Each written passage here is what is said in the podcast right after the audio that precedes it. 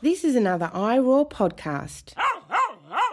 We cannot deny there was medical progress with the best and only tool we had at hand.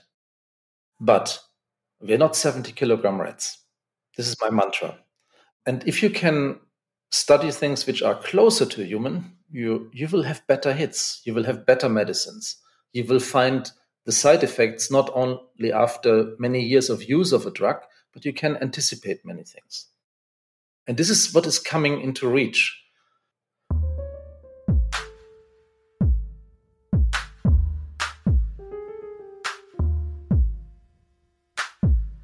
Welcome back to season five of The Animal Turn, where we are focusing in on animals and biosecurity. I can't believe that we are halfway now, halfway, uh, which is pretty pretty awesome. Uh, before I get into today's episode, I just wanted to flag that you might start hearing an ad or two in the show. Buzzsprout, where I, I host the show, has started a new initiative that makes it really easy for podcast hosts to insert adverts into their show. And these are normally adverts done by other podcasters on, on Buzzsprout.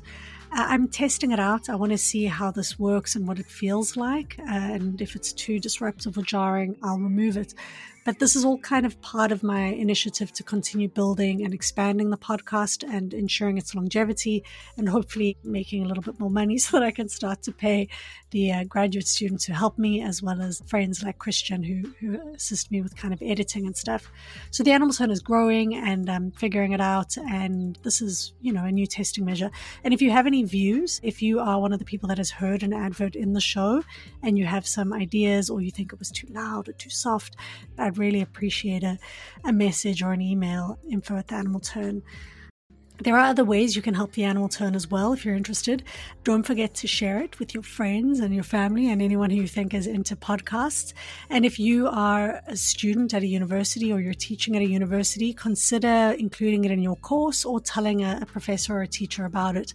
I think that these work really well alongside kind of extra reading and they, they make for a really good pedagogical tool. So don't forget to do that kind of stuff. And also, if you've got the time to leave a trusty review, reviews really do go a super, super long way. I like Podchaser because I've got easy access to Podchaser and I'm able to kind of read those reviews and share them in a, in a kind of efficient and nice way. Uh, but you can leave a review anywhere, anywhere where you listen, and that would be really, really wonderful. But let me get back to the season. As you know, season five has been focusing on animals and biosecurity. And so far in the season, we've discussed many of the ways in which animals and diseases are interrelated. And this has included some thoughts on ethics, most notably the conversation with Jeff Sebo, as well as a couple of hints at the ways in which animals are included in biosecurity measures. And importantly, a key way in which animals are included is they themselves can kind of get sick from diseases and diseases spread through animals. But another really important way that animals are included and should be thought of when thinking about biosecurity is because they are tested on. So that is, animals are not only impacted by the spread of disease, but they are also tested on in labs and uh, and they're researched with. And this is something that we need to pay attention to. So in this episode, we are going to talk about animal testing, but we're also going to speak about some of the alternatives to animal testing it's very easy to kind of be outraged that animal testing is happening, but what are the other options? What else is out there? And my guest today is a perfect person for answering that question. So, Thomas Hartung is the the Doornkamp Spiven Chair I'm sorry, for evidence based toxicology in the Department of Environmental Health and Engineering at the Johns Hopkins Bloomberg School of Public Health. He's got a joint appointment at the Whiting School of Engineering. He also holds a joint appointment for molecular microbiology and immunology at the Bloomberg School and is an adjunct affiliate professor at Georgetown University. In addition, he holds a joint appointment as professor for pharmacology and toxicology at the University of Konstanz in Germany. And importantly for our purposes today, Thomas is the director for the Center for Alternatives to Animal Testing at both universities. And he is a wealth of knowledge in terms of you know some of the practices that have been used on animals but also the many many alternatives that are available he's co-authored and authored over 620 scientific publications and has more than 41,000 citations. So needless to say he's an expert in the field. And throughout the interview, we speak about why animals are tested on, and he is clear that many of the methods that are still in use are outdated. And if we're going to take biosecurity seriously and develop better medicines for responding to disease, there is massive room for innovation, and that doesn't necessarily rely on animals. So it's fascinating. There's some really mind bending stuff that goes on in this episode. Thomas is talking about some technology that I really have to do some like mental gymnastics to try and understand. And uh, yeah, you, you, might have to do some Googling after this episode, not, not because I, I think it's understandable, but because you're going to want to see what some of this stuff looks like. Uh, it's wild. Anyway, if after hearing this conversation with Thomas, you're keen to learn more about his work, think about joining the 15,000 active learners uh, in his toxicology course on Coursera. We rush a little bit towards the end of the interview. I'm sorry about that. Thomas had a, another meeting that he had to get to, and he ended up keeping his tax fan waiting because our conversation was so good. And yeah, it really was so, so good. And I hope you uh, enjoyed too.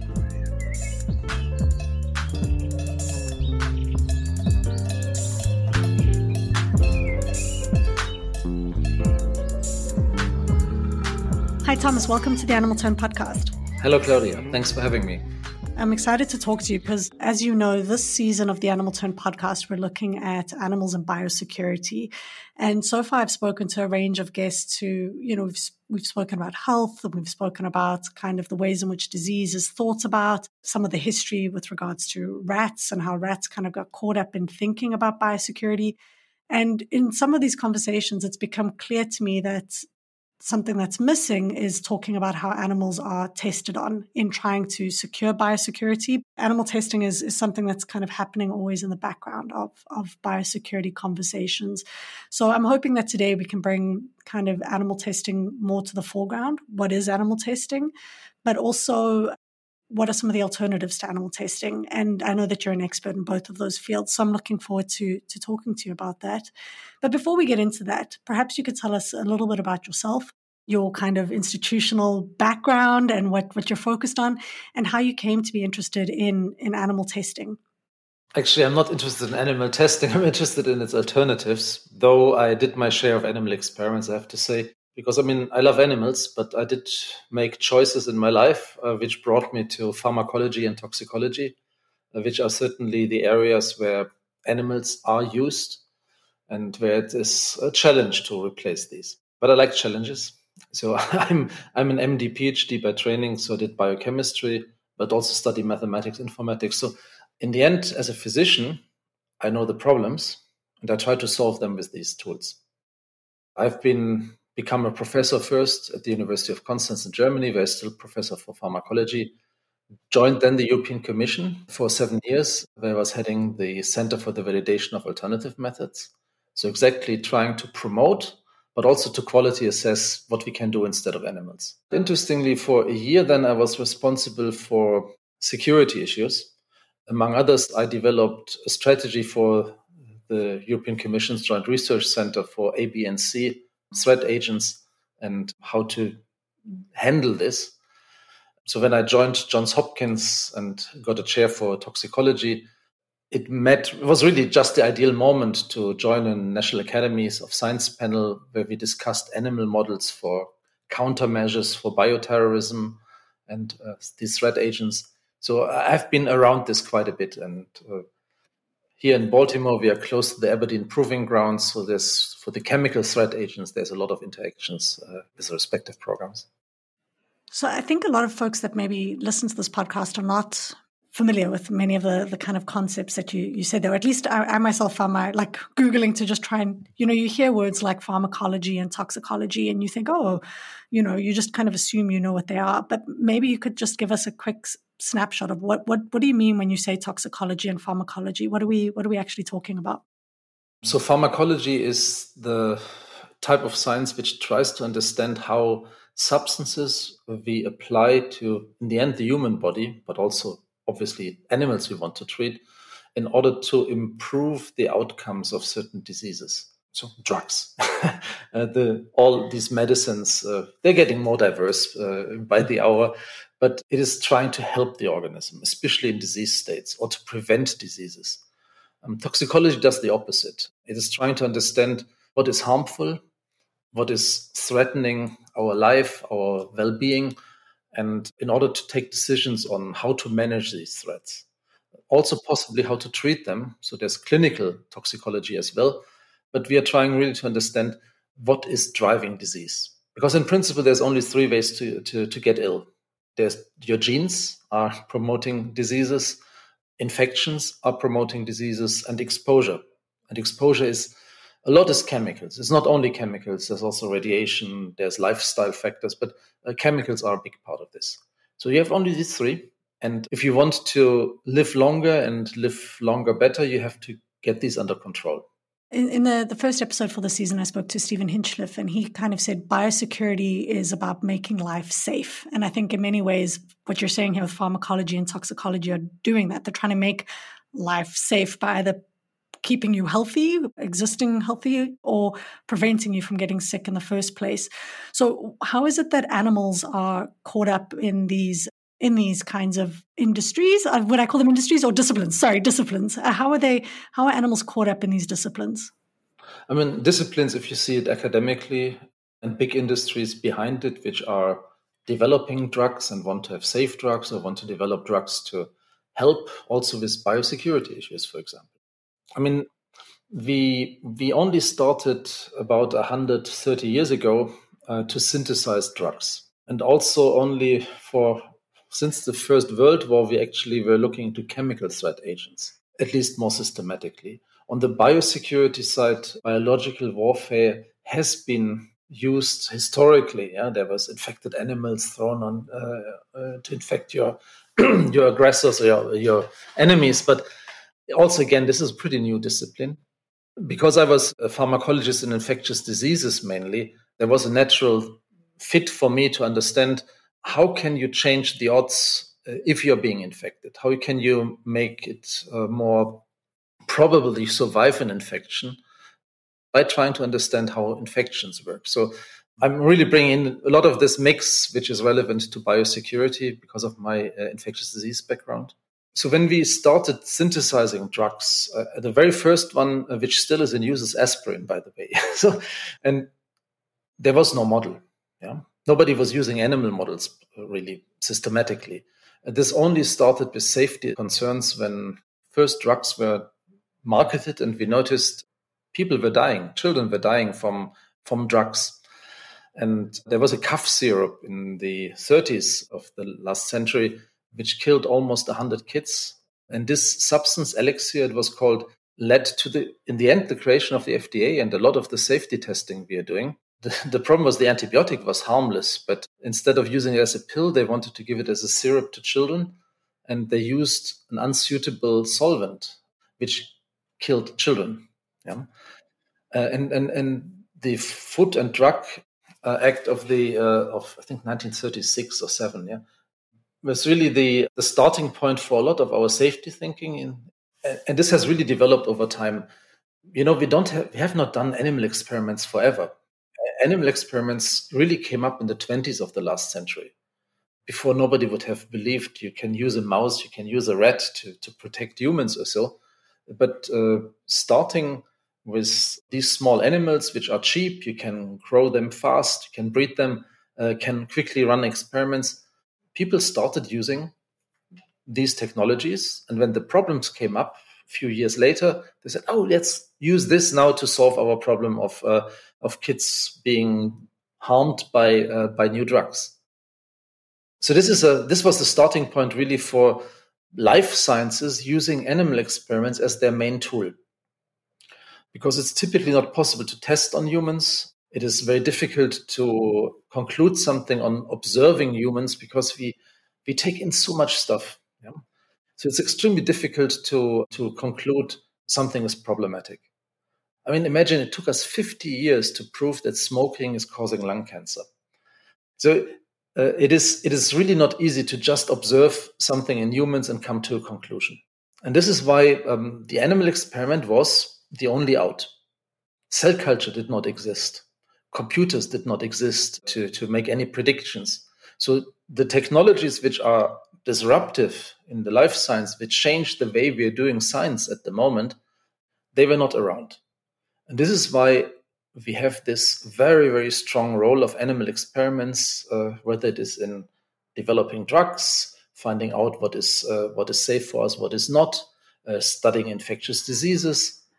And, and we use them in a variety of ways, I'm guessing. So, so I, I, you know, as someone who's never really been in a lab or a lab setting with animals, the only kind of idea I have of what's happening to animals in labs is being, I think, fed to me from you know movies and also the work of activists kind of saying that this is what what is happening to animals industries showing like rabbits having things put in their eyes or monkeys having their heads bolted so that their brains can be looked at is this the type of stuff that's happening to animals and and how and how efficient is it actually in developing drugs, um, in in creating new drugs and and telling us about toxicity?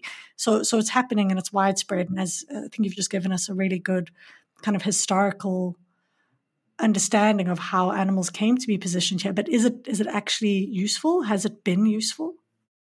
This is something which you cannot answer black or white, yes or no, because there's no doubt we make scientific progress which helps save lives. Yeah? We have done so over the last 150 years. Every year which is born lives three months longer than the one before since 1850. And this was hygiene, but about 60% people have calculated came from medical innovation. Yeah? 60% of this gain in life expectancy. In the beginning, it was mainly about infectious diseases and kids in the meantime, it is about uh, prolonging our life with cardiovascular diseases, with cancer. There's many people who have already survived one cancer. Yeah? So this is really something where we cannot deny there was medical progress with the best and only tool we had at hand. But we're not 70 kilogram rats. This is my mantra. And if you can study things which are closer to human, you, you will have better hits, you will have better medicines you will find the side effects not only after many years of use of a drug, but you can anticipate many things. And this is what is coming into reach. Very simple. I'm, I'm focusing a lot on safety sciences nowadays. I'm almost 60 years old now. Most of the animal tests which we are still using have been introduced when I was not yet born or in kindergarten. There's has rough, been a rough estimate that every seven years we double our knowledge in the life sciences.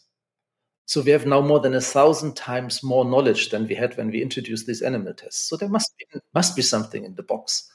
Yeah, so um, there's no other area of, of science where we continue doing the same experiment for 60 years, sometimes even 80 years. Yeah? So why the attachment? Why why the need to, if if these are somewhat outdated practices, why why is there still just this deep attachment to to testing on animals to develop these drugs and and prevention methods? There's first of all this attitude of we have always done it like this and not risking anything. Uh, so many people in this field are happy to add to these basic tests, but not to replace them. There's there's many reasons for this. On the one hand, we are happy about the state of things. Not too many chemicals and drugs are showing up to harm us. You might argue whether we would find them because it's so difficult to make a cause effect relationship. I mentioned lung cancer as an example. It is almost impossible to take conclusions on many substances. There's a, this big discussion on bisphenol A, you might have heard, yeah? Out of baby bottles, is this endocrine disruptor? Is it a problem? 12,000 plus scientific papers have been written on this substance, and we don't come to a conclusion. Yeah. So um, it is not easy in science uh, often to, to draw an ultimate conclusion on, on a given substance. And, and part of this is that we, we produce a lot of noise versus a, little bit of signal, and we are not good in identifying the signal. And, and there's also a big problem that science is not self critical this sounds odd, but um, we you have no incentive to critically review the model systems you are working with. Because when I write a scientific paper, I will always make clear I used the best possible tool. when I write a grant application, I have to write, yeah, this is state of the art, whether it is or not, because otherwise I don't get the money. And we hand our awards to each other uh, between the people who are using the same models. Most of these animal tests have never really gone undergone uh, critical evaluations. And, and if somebody who has experience in a model really turns against the model, it is typically because they really got frustrated about the results or they have something better and then they have a conflict of interest because they want to sell the thing which is better uh, it is it is really a, a, pretty perverse situation but i think this contributes to the fact that around 95% of the drugs which go into human trials do not work. So they've been tested on animals already and so thousands or hundreds of thousands of animals have been tested on and been through the system but then it goes to humans and then 95% don't work on humans. Yes, I would guess there's not really good numbers, but that a typical drug has been tested on 10 to 20,000 animals before it is being going into humans or around the time it going into humans. It is. Uh, how many fail? Sorry to interrupt you. How many fail? So we, we know how many fail once they get to the humans. Do we know how many? Because I know that there's something of a like a positive bias that we tend to publish when we've been successful with something. But are there a lot of tests happening on animals where you know things haven't worked they haven't failed? So we know that 95% of the tests that were successful on animals fail on humans. Do we know how many have been unsuccessful on on animals? Not really also because it's a moving target. Uh, I can give you rough estimates. Yeah, the first thing is you should understand a drug which goes into humans has already cost the company uh, roughly 900 million dollar in development cost. Yeah? So they all one drug. One drug, yeah. So these are the uh, latest figures I have seen, and then the clinical part is uh, up to 1.5 billion. Yeah. So it's a so it's really expensive to to produce a drug, and so the company is really interested in only putting their money on the best, and then then they succeed in yeah, five to ten percent of cases. Depends a bit on how you calculate. Yeah, which is not not good. Yeah, I mean, if you uh, see it uh, as a crystal ball, animals are not really uh, extremely helpful. Companies are trying to get out of the animal part of, of testing, not only because of public pressure, but because they see the limitations and they also see how long it takes to get the information. And, and but mainly it's about productivity. It's uh, that's not doing a proper job. The classical traditional way of thinking was you need to test about 10,000 structures to find one medicine which makes it to the market. What is a structure? 10,000 10, different chemicals. Yeah. So this, this was the way we were producing chemicals in the 90s, early 2000s, really synthesizing them, starting testing. And in a, in a process, about 10 of them would make it into clinical trials and one out of them would make it to the market. This was the rule of thumb. Yeah, ten thousand, and in these ten thousand, you start sorting out in simple systems, cellular systems, typically, and let's say a hundred of them would make it into into some type of animal testing, perhaps two hundred, and then ten of them go into clinical trials, and one makes it. So this is the process. This has changed a lot. Companies have started now testing instead of 10 of thousand substances, millions of uh, because we can now use robots and uh, but it's only the funnel is bigger and very quickly reducing it to the same similar numbers of uh, which go into the different phases of clinical development.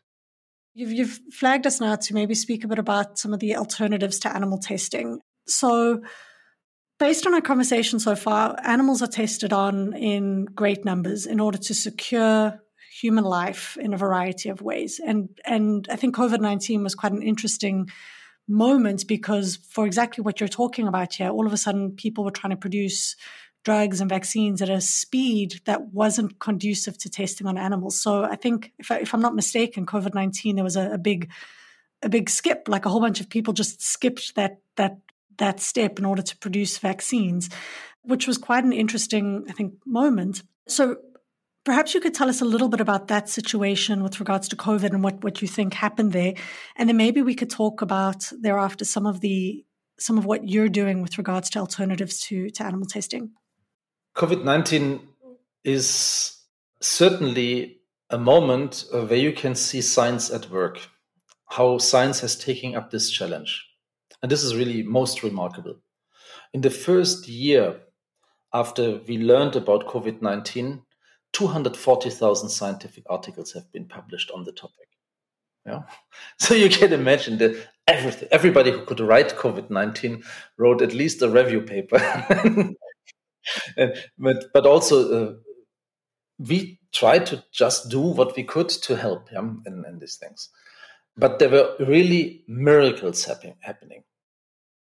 Developing a drug is a 12 year process on average. Developing a vaccine is a 10.7 year process on average.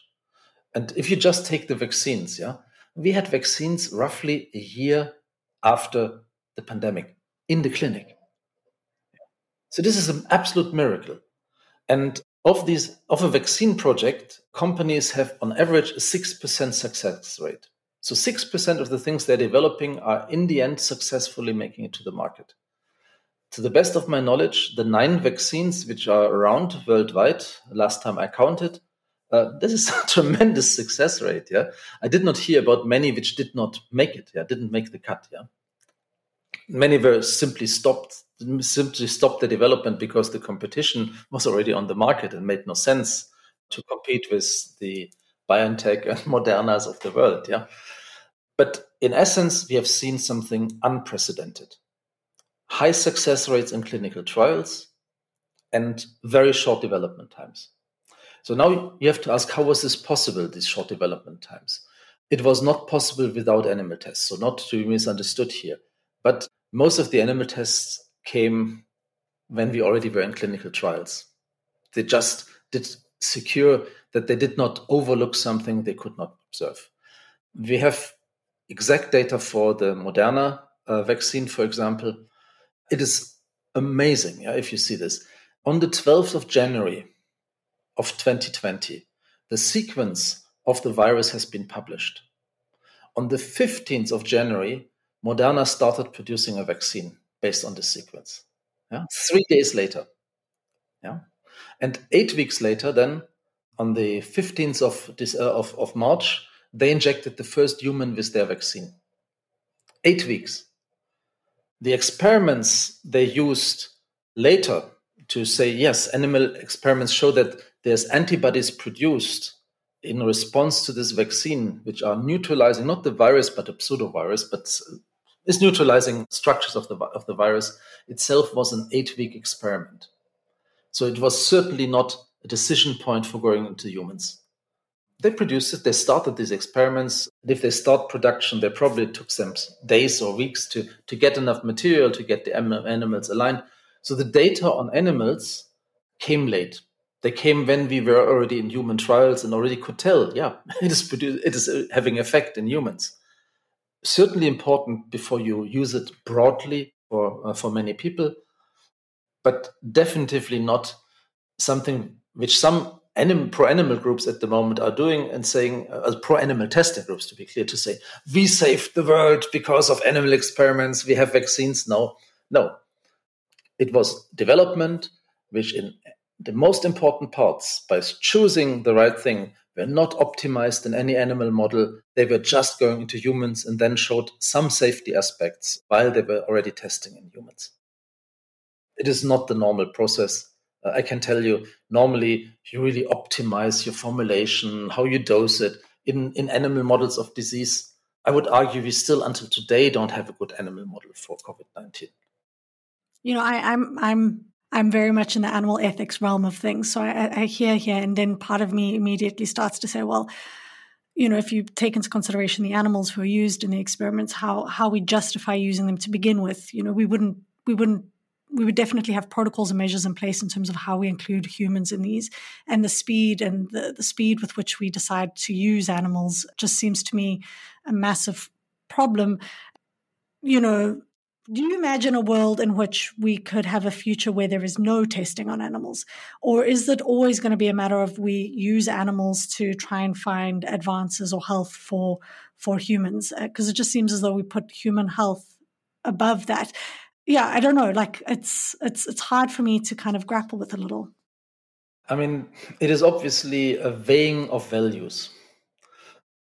And, and these values are, on the one hand, our goal to understand, understand bodies, animal bodies and human bodies. This is a value. Yeah. And what is it against the suffering, the consumption of animals? We also have to say that lab animals are not necessarily the worst treated animals.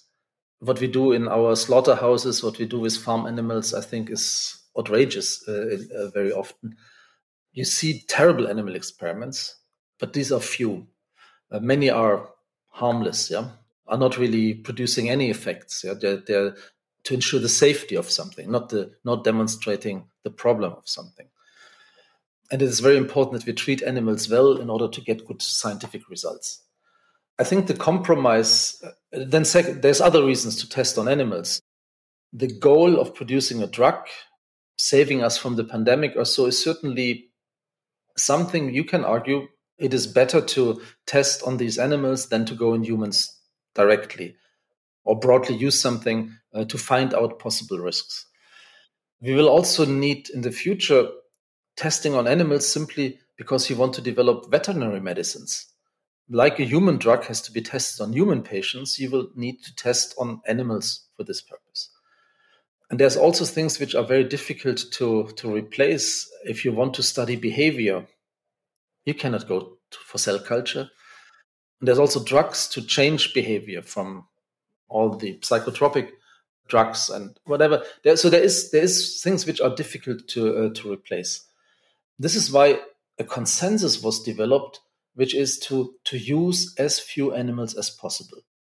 So as we can, as long as we can strive for replacing them wherever we can, as long as we can say, yeah, we we use less and less animals for a given purpose. We define strategies where animals don't need to be killed at every time point in my study, but I just use the same animal throughout by less invasive type of measurements, for example. And by giving them optimal treatment, reduce their suffering, not giving them painkillers.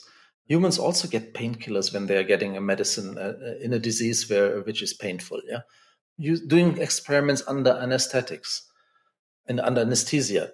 So this these are things which we can commit to, and this is a social compromise between the people who say, for me, uh, it is ethically difficult to support animal testing. And these are getting these are more and more people yeah. I mean in the us it's about 50% now who say no i don't really want animal experiments to take place. In europe it's 10% higher. And uh, in some areas it's even more. If you ask for cosmetics it's 70% in the us who object to animal testing 80% in europe. So so society push pushes us yeah. So we really have to very good find good justifications um, in order to still continue doing experiments and by committing to this what is known as the three Rs of replacing if we can reducing their number if we if we can and by refining our experiments to make less suffering. So this is this is really the strategy i think where the societal compromise lies in. And i think you you were pointing to some of this a bit earlier. So I obviously ob- ob- object to animals being tested, but I hear that you're saying currently, based on how the the models are set up and the, the structures are placed in order to generate knowledge, animals have been positioned as the best model.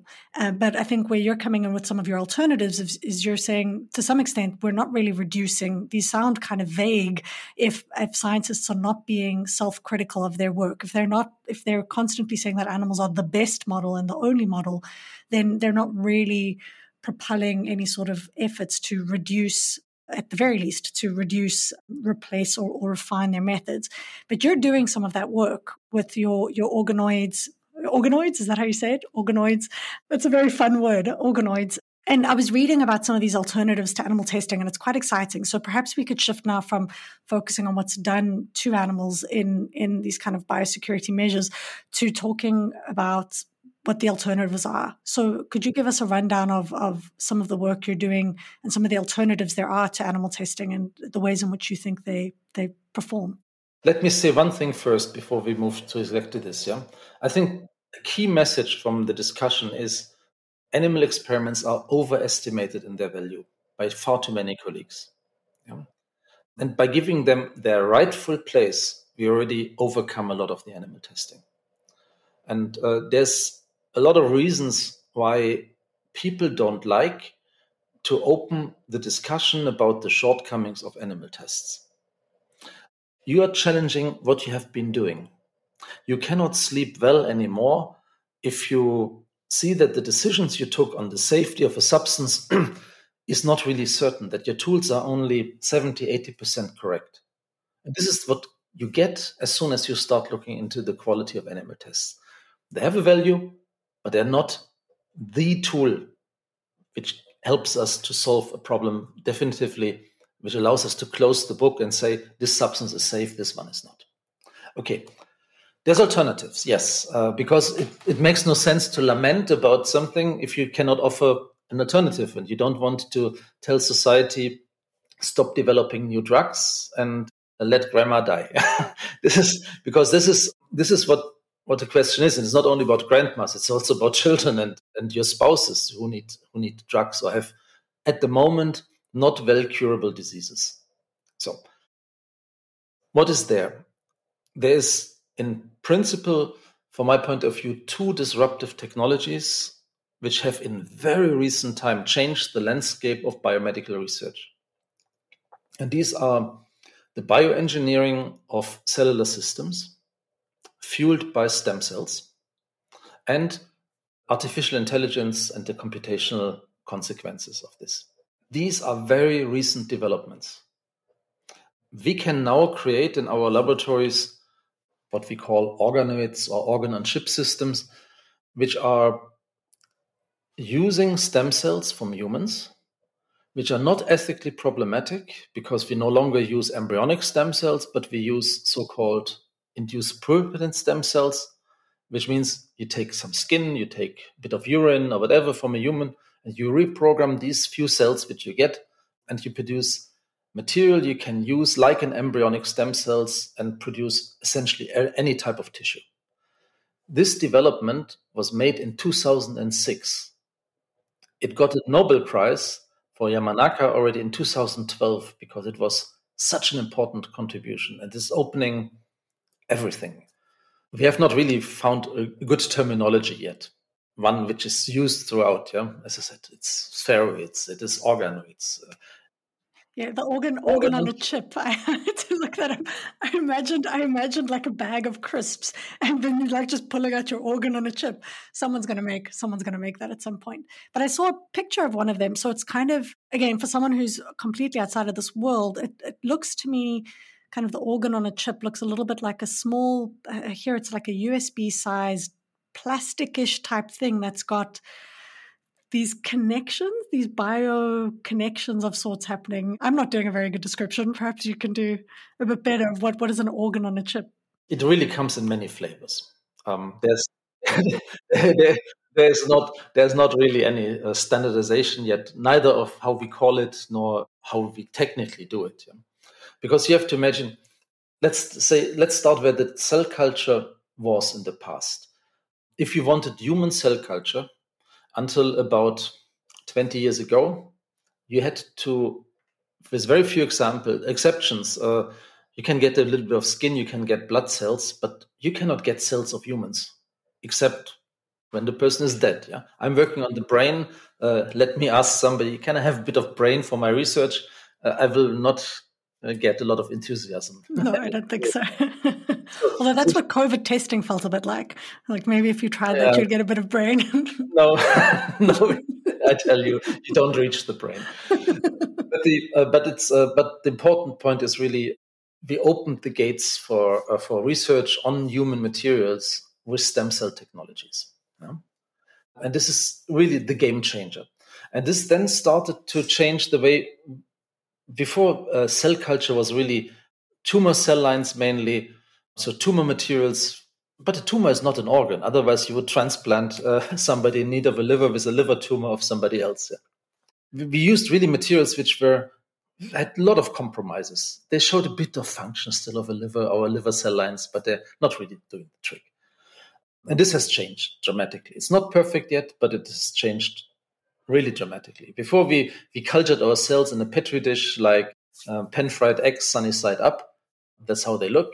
They have hardly any cell-cell contacts. They're just sitting there, and you see this the nucleus, uh, like the egg yolk, and they touch some two percent is cell-cell contacts. Yeah, in in a tissue, it's hundred percent cell-cell contact. They are a thousand times less dense than a tissue. Yeah, so there's really a lot of shortcomings in classical things, but stem cells really allowed us, first of all, to uh, produce something which looks like tissue. It's a clump of cells. Yeah, these were the first type of organoids we, we were producing, spheres of cells. Then these programs allow us to get the different cells of a of a of an organ together. If you take a lung, a lung has more than 40 different cell types. Before we were culturing one cell, was just one cell. This is not giving you the function. And then with more and more bioengineering over the last decade, we are recreating now architecture and functionality of an organ. So suddenly you really get something which is working like like a little little tiny organ. Our brains are just visible. Yeah, we're producing. We called in the beginning we called them mini brains, uh, but we changed our own wording. We call them now brain organoids because they're not brains. Yeah, they don't have a lot of the functionality and architecture, but but still, it is it is a small uh, a scientific selling thing here. So it's not like it's not like you're growing. You know, like you have a, a box somewhere and you've grown a whole liver or a whole it's it's a small device that's kind of functioning or operating and is making the the same kind of biological connections that's allowing you to test on it or to test ideas on it in a way that's moving away from animals. So you're, you're getting these cultures or these stem cells, and you're able to, if I'm understanding correctly, kind of create some of these structures in these these chips or these org- organoids, and then you're testing on that. And because it's, I'm assuming, somewhat cheaper to produce or uh, and more readily available, you don't have to keep it alive for long periods of time. It offers a whole bunch of opportunities for for testing. Um, exactly You've summarized it in a wonderful way. No, I mean it's a testament. It's a testament to your explanation. I think I didn't answer your organ on chip question. so the just to, to, to, I will illustrate this with the with our own work. We were the third group to produce brain organoids, so mini brains, yeah, only in 2016. Uh, but we were the first to mass produce them. So what are we doing? We use such stem cells, and within a three month protocol, we produce tiny, tiny little balls. They're just visible. They have less neuronal cells, uh, brain cells, than a fruit fly. Yeah, just about 30,000 per, per thing. But, but they have all the different cell types and they show activity. They are electrophysiologically active, so you can test tons of things on them. And they do cost us far less than a dollar a piece. So much less than any animal. And for most experiments, one of them is sufficient. And this is why many, many collaborators are using our brain organoids, and we are we are just supplying them. And you were instrumental in finding out, using these, you were instrumental in finding out how COVID 19 impacted brains. Like, I know that this was a big. It was a big hit, yeah. Because we wanted to make our contribution when the pandemic hit. And uh, when we saw that uh, patients are showing neurological symptoms uh, en masse, we asked, is the brain infected by the virus? There's no animal model until today to show this, but clinical data are absolutely clear. There is a certain fraction of patients which shows brain infection by COVID. Could be linked to some of the long-term COVID symptoms we are seeing. This is bad news. And using our brain organoids, we were the first to show already in May of 2020, so just four months after the pandemic started, to show that human neurons are infected, that the virus replicates, destroys the neuron, and infects new ones. And this has been in the first year reproduced by 10 other groups who are working with same similar systems and who published on, yeah, we can infect them too. And this has led really to quite rich literature and has changed the view we see the infection because we have to look for what are the consequences? What are the consequences of a pregnant woman where the possibly the fetus is being infected and living a life with a virus. And many of the viruses which are found in the brain uh, are not good news. They're increasing risk for autism. They're increasing risk for Alzheimer at later stages. So virus infection of the brain is, uh, of the brain is not something uh, you, you would like to have. Yeah? The problem of organoid research is that after a certain size, you cannot grow them any bigger because oxygen and nutrients don't reach the center, and then the whole thing is rotting from the inside. And this is why you need to find ways of perfusing these. And this is the organ on chip technologies. So you need to find ways that you can pump in some ways fluid like blood is flowing through your organs that you can get nutrients and oxygen to the center of such organoids. This is why the chip on chip technology is necessary. So an organoid and an on chip are not the same. The organoid is the putting together of the cells and the on chip is trying to facilitate the the like blood flow. So putting those organoids in a chip. So they're not okay, so that helps me. So they're not one and the same. No, exactly. So it's a it is the, it is second component which allows us then also to combine different organoids like through the bloodstream. You can put sev- several of these systems together to reach human on chip type of systems or patient on chip type of systems. Yeah. I see. Okay. I mean, you, you can definitely see why that would be useful. I know in one of your presentations you spoke about how these you can almost end up with a more personalized ability to look at disease and infection where if, if i'm looking at my own cells i might be able to get a better sense of how i would respond to specific treatments a cancer treatment a, a virus. So is that is that correct? Exactly. Yeah.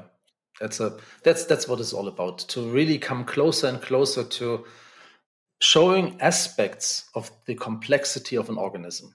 Organ organ interactions are critical. Getting an immune system inside to have also the inflammatory components of a, of a disease. And so uh, many substances are metabolized by the liver and then act on another organ. So it's really about combining these elements with a better liver model and a better brain model. I have the liver brain axis, yeah, and and you can study them. It's still a system which is reductionistic in principle. You reduce it to the components you you want to study, and it's much more accessible than an entire organism. Uh, but it is com- much more complex than anything we had in the past. Incredible. And it speaks more to how humans actually respond to and how different humans respond to these diseases. So it, it, actually has the potential to move away from treating humans as a kind of singular species, but speaking more to, as you said at the beginning of the interview, different environmental pressures that are, are faced in different geographies, different physiological pressures that are faced by different humans, whether it be age, you know, gender, these all impact how we respond to diseases and risks. So it, it sounds to me like this just seems a lot more variable than what a single kind of rat who's been bred to have some differences you know, it just sounds to me like this would be more responsive, like you say, closer to the mark of what different humans are facing as as health threats. And this is exactly the point. The you know we we do animal testing on inbred twins, uh, which are typically three to four months old. Yeah, that's the type of standardized animal which have never had any disease, which get standardized food and live their entire life in a cage uh, with 12 hours light and 12 hours dark. So this is how meaningful the setting is for uh, uh, the two of us. Yeah, uh, with weight differences, our history of diseases, all of the components in which influence our life. It helps us to come to some conclusions with relatively small numbers of animals, but it is not a very well predictor of what we would do if we have such a drug. And if you just take COVID, if you see the variety of reactions, yeah, how many people have nothing at all with the same infection uh, some others are dying. But they, some are dying from the lung infection, some are dying from the brain complications, and so on and so on. Yeah? Uh, we are so diverse in even something which is relatively standardized, which is the droplet infection we are, uh, which we inhaled. Yeah? And, and this is, uh, and, and the new technologies allow us to produce our brain organoids from anybody's back, uh, material. If I get a little bit of your skin, tiny, tiny, nobody sees it. I can produce brain organoids and can discuss with you whether certain drugs work on you and uh, better than uh, than others. Yeah. Wow. So there's really a lot of. It, sound, it really does sound revolutionary. It, it is. Um, it is, and this is why we brought this community together now and organized the first World Summit. These technologies have an umbrella term by, used by the FDA of microphysiological systems because they produce physiology in a micro environment uh, and systems. So it's really interactive, allowing interactions of different components. So we just did in New Orleans in June of this year, the first World Summit. The next one will be next year in Berlin. And I, am proud that we brought 52 organizations behind us for the first one and created a society. But disruptive technologies, there's another thing which is happening, which is changing all of our life every day. And this is artificial intelligence. And people have not, not everybody notices the acceleration of this development because artificial intelligence has been around since 1956 when this term was coined and we saw hype, then dis- the disappointment and so on. But real artificial intelligence, which does the trick, we have since 2012 only. Yeah, so it's very recent because then deep learning was invented, which essentially is the computer programs itself again and gets better and better, changes the program. That's deep learning in, in a nutshell. And since then, we have seen this enormous progress. If you recall Moore's Law, Moore's Law said 50 years ago computers get better by doubling their capabilities every second year at half the price. This, this holds true for 50 years. Artificial intelligence is doubling its potency for the last 10 years every three months. When you were speaking about artificial intelligence, so you said deep learning, I think when many of us hear artificial intelligence, we're maybe thinking about like iRobot and robots that are having sentient conversations with us. That's not what you're meant talking about here when you are you meaning just the the capacity of computers to to process information? Yes and you know the the computer is agnostic. It doesn't care what what type of data they are consuming yeah? The the principle of ai is making big sense of big data. And you can feed in essentially what you want, and the computer tries to make sense of it. So, natural language processing is one of the aspects where AI is used. So, understanding what people write and what people say and do. The GPT-3 is one of the big natural language processing programs of last year. It was trained on the entire internet. So all of the billions of pages which we have as internet, it used all of this as base information to produce one model.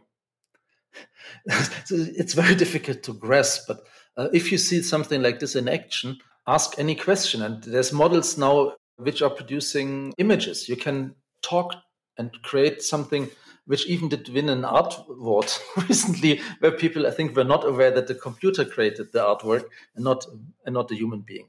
So it's uh, it is really incredible what is happening here with a speed unprecedented, and and obviously you can also use it to combine the information which we get now from other computer models, from the data from the past, of all of these technologies, and you feed it in, and you're blown away what these models can do. In 2018, we built did build a model just based on information of the past. We used 10 million chemicals, and we created with these 10 million chemicals a map of the chemical universe, uh, where these 10 million chemicals were placed at two which are similar, are very close to each other, and those which are further apart, they are different in their structures and the groups and all of the things. Yeah. At the time, did this cost us five thousand dollar because we need an Amazon cloud server with 180 cores for two days. Um, today, my computer at home could do this in a few hours. Yeah. 10 million structures is pretty good sample of the chemical universe. 180,000 have been have been 180 million have been synthesized in have been synthesized so far. This map allows us now to place any chemical into its environment within a millisecond just saying, what is the chemicals which are close to you? And then we found for 600,000 of these chemicals, we found data, properties, chemical physical properties, this toxicity, that toxicity. And in the end, we had a model which allowed us to make predictions. And we tested this for 190,000 examples where we had a chemical, either in the map, not in the map, where we knew that a risk assessment has said this is a, a dangerous property, nine different properties and we were 87% correct in predicting them. This is the biggest validation ever for, for something 190,000 tests. Yeah? And 87% has to be compared to the reproducibility of an animal experiment, which is only around 81%. Because it is not taking just the information on this one substance, it also takes into consideration, yeah, there's another substance which is uh, which is very similar, but for this one we know it is carcinogenic, so better set a flag for carcinogenic. Yeah, even if no, no property of the substance itself is uh, is saying so. So if if I just want to make sure I understand again, you're you're in a in a world. I barely I struggle sometimes to open my email, so this is like mind bending for me now. So you've got a compute a computational model where you're feeding data into it. This is what a particular hazard is. This is how this particular hazard or chemical responds to this environment or these these circumstances and you can insert a new condition into that and see what happens. So we can take any substance, even one which the chemist only wants to synthesize now. We can take this structure and say, where is it in our map? And then it will inform you this is the probability of, um, of being, let's say, a skin irritant, which you don't want for this use. And then the chemist can decide 90% probability it is irritating, only produces costs. I don't even synthesize it. I see. So there could be a new drug or a new idea, and you insert it into this, and based on all of the data that you've collected, it would position it closer or further to other drugs because we've got so many drugs already. And then you would have a higher understanding of what its impacts and effects could be. Exactly. And at the moment, we are expanding this to many more properties and it is incredible what you can feed in and and other developments of ai help us so we are close to computers being able to read the scientific papers of the past and take out the essence they're almost as good as a phd student in reading a scientific paper but my phd students read at best one paper per week because they do mostly experiments a computer can read millions of papers in a day incredible the art is to produce the right experiments and report them in a proper way, but they're becoming extremely important tools to help you understand. We have the human in the loop. Yeah, it is the but we get on the silver platter the information which is out there. And this is the this is the disruptive part of this technology that we can be much better informed in our decisions, whether it's the decision to run an experiment, to synthesize a certain substance, uh, to develop something further we can inform this. And we're not producing redundant knowledge where we're just testing the same experiment a bazillion times when you've you've got proof and evidence here that it's been done, it's been done enough and and also that you're not just feeling your way in the dark. You're not just like, oh, could this happen or could this happen? You're you're pinpointing a closer idea of where there might be issues. You can put your money on the right horse, and uh, it's also helping you just to retrieve the data by amassing all of this information, the easiest question is do I have information on this already? And then the second information is do I can I predict this reasonably from all of the information I have? That's it. Awesome. So uh, you've got a, a quote for us? Yeah, I mean, one quote which I usually used to end my presentations. So most of my presentations have the same slide at the end. It's uh, not from a, a, scientist, but from an economist, John Maynard Keynes known to many of you. And he said, uh, the problem lies not with the new ideas, but escape in escaping from the old ones. Um, and I think this is really the problem. It's not new ideas. I think I've told you AI, organoids, all of this. There's tons of new ideas, but the problem is to escape from the old concepts and really give the new things the right place. And this is my main message to you. That's a fantastic message. And thank you so much for the work you do. I really do. I'm excited by these organoids and these organ chips and these big data. Um, I don't fully understand things, but just based on what you're saying here, it sounds like there's a lot of there's a lot here to help us move away from animal testing and to think about biosecurity in, in ways that are probably more effective and efficient for us as humans and probably nicer for animals uh, if they're not being tested on as much. So uh, thank you for the work you're doing, and, and I'm really excited to see where it goes. And if you like, uh, perhaps you could just tell us quickly where folks can get in touch with you. The Center for Alternative Animal Testing at Johns Hopkins exists for 41 years already. It was the first institution of this kind in the US and is still certainly the largest. We are trying to promote alternatives to animal testing.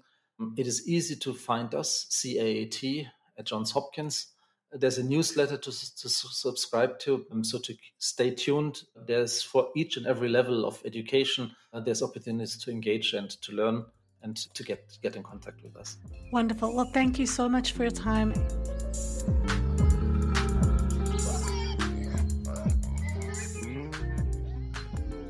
Hi, Mandy. Welcome back to the Animal Highlight.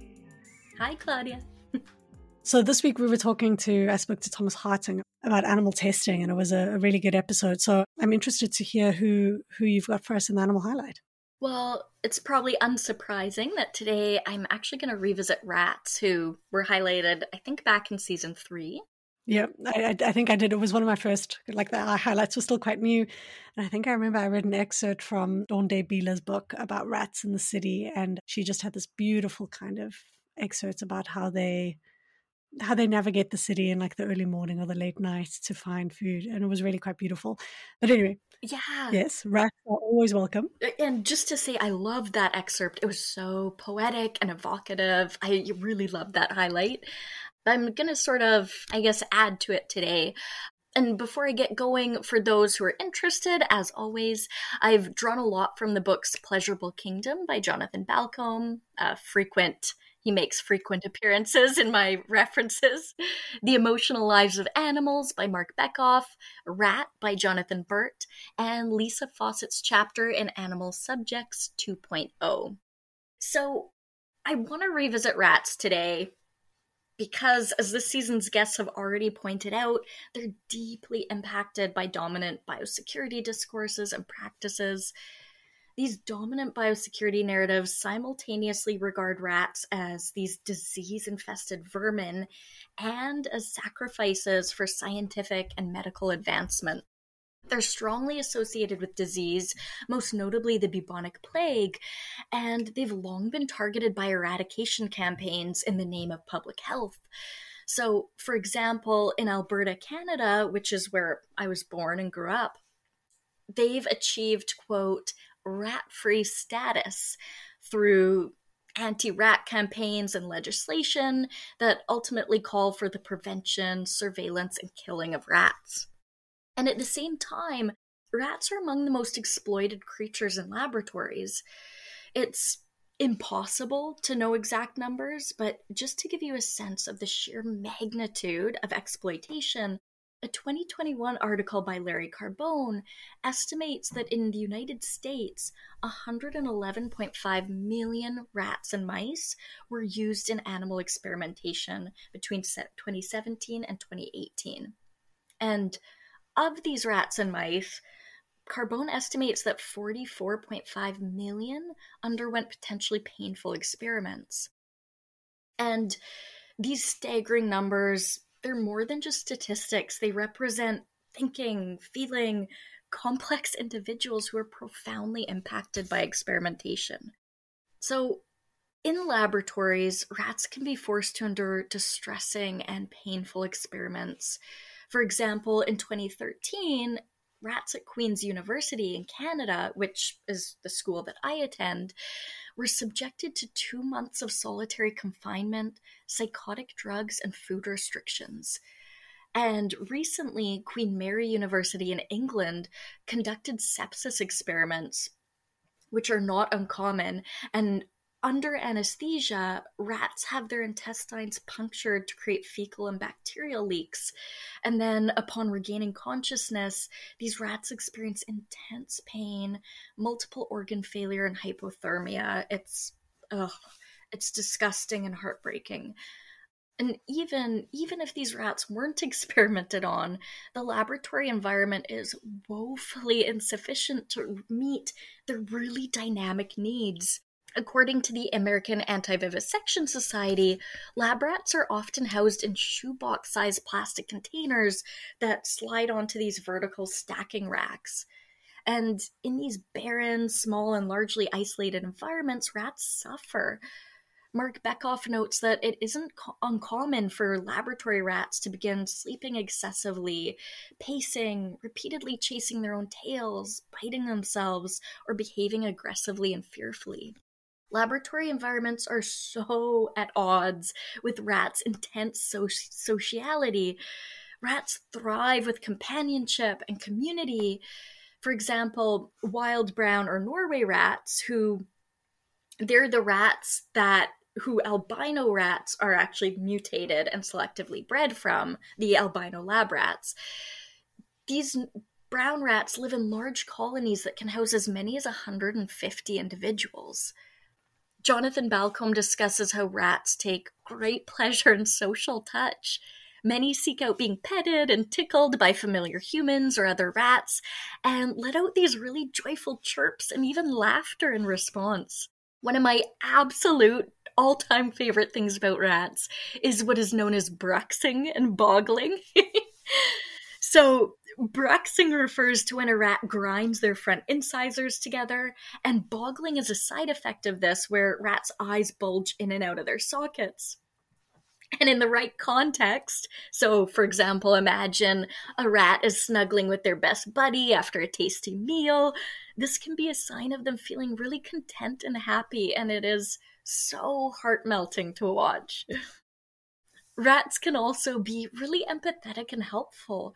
In a series of unethical experiments, rats were found to act to free their trapped and distressed companions and also to share chocolate chips with each other when they didn't have to, Wild and domesticated rats will often help each other groom hard to reach places.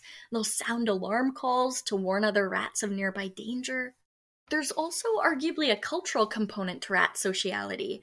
So, in an article by Schweinfurth, it's outlined how rats show local differences in their hunting techniques, where some, for example, will raid birds' nests, while others might fish for small fish. Others still will dive to collect mussels. So, just incredible cultural worlds that we don't even really give any attention to. I mean, sorry to interrupt there, but I think that's so remarkable because we you know, a, a, couple of times I think I've mentioned, at least to friends and certainly on the podcast, about the how dynamic and beautiful whales are because they have these different cultural dy- dynamics, right? They speak different languages. Killer whales have different strategies of hunting in the wild, uh, depending on which pod you're part of. And everyone's like, wow, yeah, that's amazing. Because I think we all, most of us agree that whales are just remarkable, right? They're, they're charismatic. But then this idea that rats also have these kinds of localized cultural practices, and, why should that be surprising? They're they're mammals, and that's really they of rats that are mussel diving, and yeah, quite remarkable. No, it's totally remarkable, and I think humbling to sort of realize just how insufficient it is to say that they're social. Like they have not only are they social, but there are textures and layers be to their like to their cultural fabrics that we don't even know about. but yeah, in addition to all of this, and in addition to community, rats need play, they need enrichment, they need variety, all things which are denied to lab rats. And of course, rats are individuals, so what kinds of play and enrichment they enjoy will vary widely depending on their different personalities and contexts. Jonathan Balcombe discusses how the three rats who he adopted, Veronica, Rachel, and Lucy, each have different play preferences. So, for example, Veronica takes great pleasure in running on an exercise wheel, while Rachel really prefers to play hide and go seek under this old curtain that she loves. Meanwhile, Lucy views the running wheel not as a device for play, but rather as the perfect toilet. All three of them love peanut butter cookies, though they experience eating this treat in their own unique ways. And Veronica, Rachel, and Lucy get bored of eating the same foods. They'll eagerly eat peas or banana slices if those peas and banana slices break up the monotony of having the same repeated meal over the past several days. And then can you imagine how kind of distasteful and monotonous it might be to eat these same formulated pellets in a lab every day? That's a really good point because we often think of rats as a you know, we realize that they've been bred to kind of be standardized. But I think what you're pointing to here is also just the standardization of their lives, right? The standardization of what they can eat, where they can move, all in service of an experiment as well, because these are all these are all factors or what's the word like science they're, they're all variables right that need to be accounted for and and variability is one of the pleasures of life it certainly can have stressful aspects to it sometimes but it can also be incredibly enriching. And yeah i can't imagine eating the same meal even a meal i love every day for the rest of my life. In closing I just want to reiterate by paying attention to rats, it becomes really clear that they're profoundly harmed when they're denied opportunities to be social, to build community, to engage in their cultures, to relish in touching and being touched, to play, to explore, to enjoy variety. If you're just as delighted by these creatures as I am, and if you think that you can meet their needs, you might want to consider adopting some. So, animal rescues are always looking for humans to provide caring and enriching homes for rescued rats.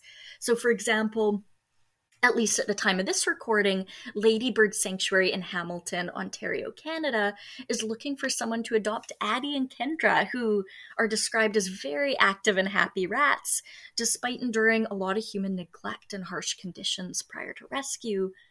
Or the Liberty Foundation in Australia will adopt out former research animals, including rats. Thank you so much. And yeah, I've heard rats are, are, fantastic pets who, like you've said, love to cuddle, enjoy to play. I've met a couple of people who kind of were foster parents and have now fallen in love and converted entire like rooms of their house to like rat oases. So, no, thank you so much. And, and thank you for pointing out. Uh, so often when we talk about animal testing, I think we focus on and we think of these really extreme experiments that are carried out on, on rats and, and similarly other animals in these experiments. But there is something to be said about the kind of monotony, mundane, sterile environments that even if they weren't violently intervened on you know corporally or with their bodies there's something to be said about being imprisoned and caged in that way uh, that really is deficient of the ways in which they experience their lives. So thank you. Thank you so much for another incredible highlight. Thank you so much to Thomas for being an engaging guest, uh, for dealing with all of my questions where I didn't quite understand what was going on, to Animals and Philosophy, Politics, Law, and Ethics Apple for sponsoring this podcast, to the Biosecurities and Urban Governance Research Collective for sponsoring the season, to Gordon Clark for the bed music, Jeremy John for the logo, to Christian Mentz for his editing work, and Amanda Bunton Woolberg for all of the amazing work that she's doing with the Animal Highlights. This is The Animal Turn with me, Claudia Hirtenfelder.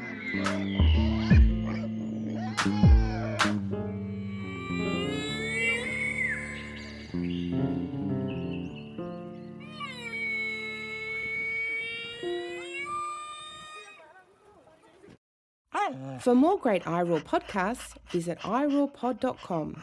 That's I R O A R P O D.com.